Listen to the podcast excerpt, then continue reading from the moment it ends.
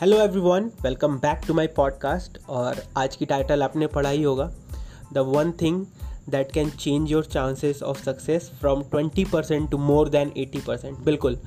And आज की topic में आज जो ये पॉडकास्ट के एंड में आप बिल्कुल वो एक चीज़ जान जाओगे जिसके कारण आपके चांसेस ऑफ़ सक्सेस बहुत ज़्यादा बढ़ जाएँगे. तो अगर आप भी जानना चाहते हो तो बिल्कुल एंड तक एंड तक बने रहो और शुरू करता हूँ मैं.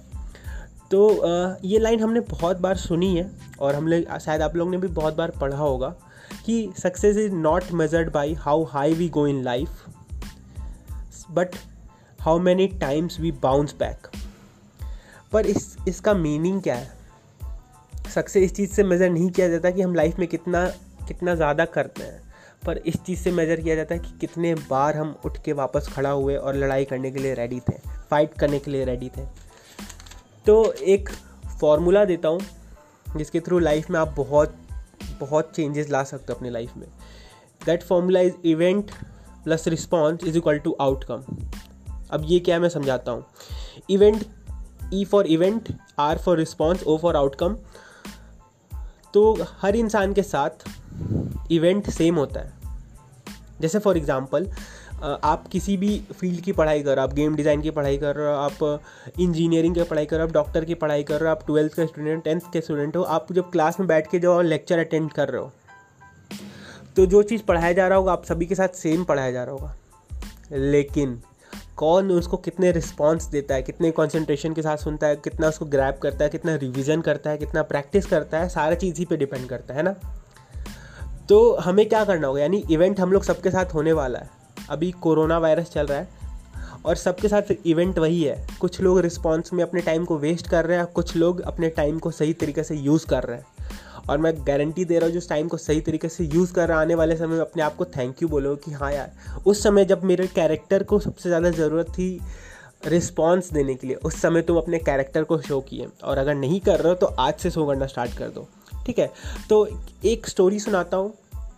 ये बात है 9 दिसंबर 1914 की।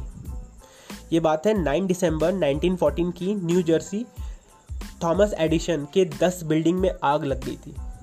उनके जो बहुत बड़ा प्रयोगशाला था, बहुत बड़ा लेबोरेटरी था, उसके 10 बिल्डिंग में आग लग गई थी।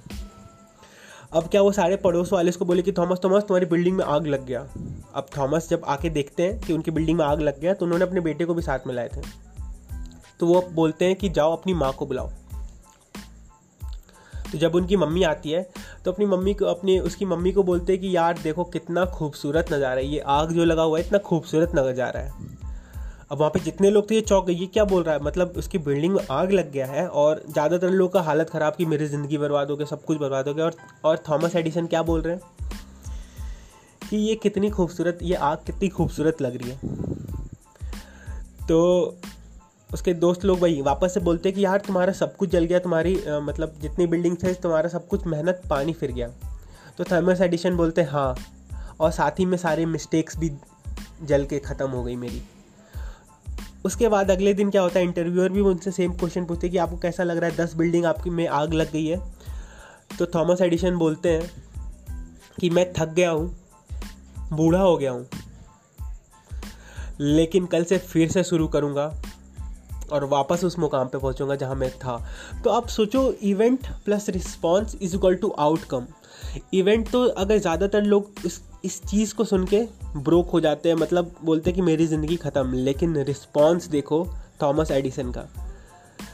वो इंसान नौ हज़ार नौ सौ निन्यानवे बार फेल हुआ था और तब जाके दस हज़ारवीं बार बल्ब का इन्वेंशन किया था। उसको पता था कि लाइफ में अगर इवेंट को लेके इवेंट पे हम ज़्यादा रिएक्ट नहीं करेंगे, उसको सही तरीके से लेंगे ना तो लाइफ बहुत सही हो जाती है।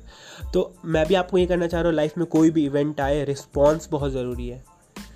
आपने लाइफ में कुछ भी डिसीज़न लिया होगा आपका वो इवेंट था और ऐसा इवेंट बहुत लोगों के साथ हुआ। जैसे फॉर एग्जांपल आपने क्रिकेट खेलने का डिसीज़न लिया, आपने म्यूज़िक सीखने का डिसीज़न लिया, आपने गिटार सीखने का इवेंट डिसीज़न लिया। ये इवेंट है, ये इवेंट है। आपने सीखा, आप सीखते सीखते आपके साथ प्रॉब्लम आई। अब यही इवेंट सब लोगों के साथ आई क्योंकि प्रॉब्लम हर इंसान जो स्टार्ट करता है, सीखना आती है। आपका रिस्पॉन्स कैसा है ना कि मेरा डिसीज़न था, मैं तो सीख सीख के रहूँगा। वो ज़िद आपको आगे ले जाएगी। तो मैं आपसे यही कहना चाहूँगा कि लाइफ में जैसा भी इवेंट आए रिस्पॉन्स शानदार दो। एक और स्टोरी सुनाता हूँ। एक और छोटी सी शॉर्ट स्टोरी सुनाता हूँ, जिससे मैं एंड करूँगा आज की बात को। आप सभी, अभी रामायण का बहुत शानदार दौर चल रहा है। आप लोग रामायण देख भी रहे होंगे। अभी अगर एज ऑफ़ नाउ जो ट्वेंटी वन डेज़ के लॉकडाउन में फंसे हुए क्या होता है जब केकई को राजा दशरथ ने दो वरदान दिया कि तुम दो वर मांग सकती हो। ठीक है? तो केकई ने अपने दो वर मांग लिए हैं और सीन कुछ ऐसा है कि राज दरबार राज दरबार में दशरथ ज़मीन पे लेटे हुए हैं, केकई खड़ी है बगल में और राम को बुलाया जाता है कि राम को बुलाओ। तो राम जैसे ही आते हैं तो आके देखते वो अपने उनके पिता को ज़मीन पे लेटे ऐसा कभी उन्होंने देखा नहीं था, इतना हताश, इतना निराश अपने पिता को, उन्होंने कभी देखा नहीं था। तो उन्होंने पूछा कि क्या हुआ ये? तो केकई बोलती है कि इन्होंने मुझे दो वर मांगने का मौका दिया था, मुझे वरदान दिया था, अब मैं मांग ली तो हट करके बच्चों की तरह ज़मीन पे बैठे हुए। अब इवेंट समझ में आ गया तुम्हें, अब रिस्पॉन्स देखना। आप लोग को पता भी होगा, बहुत सारे लोगों को, मर्यादा पुरुषोत्तम राम ने कहा कि बस इतनी सी बात। एक दो दिन के लिए नहीं उसे भेजा जा रहा था, चौदह साल के लिए उनको भेजा जा रहा था, और उनका रिस्पॉन्स क्या था? बस इतनी सी बात।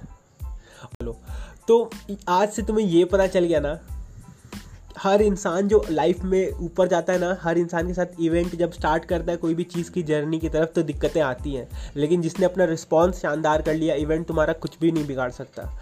और आज की पॉडकास्ट से कुछ लेके जाना चाहते हो तो यही कि लाइफ में कुछ भी आए प्रॉब्लम आए, अपना रिस्पॉन्स बहुत शानदार रखना यार। रिस्पॉन्स पॉजिटिव रखना लाइफ को एक पॉजिटिव एटीट्यूड की तरह देखो। और मिलते हैं ऐसी शानदार वापस पॉडकास्ट के साथ, वापस कल, तब तक थैंक यू सो मच और अच्छा लगता है मेरा पॉडकास्ट तो लाइक करो शेयर करो सब्सक्राइब करो। Thank you so much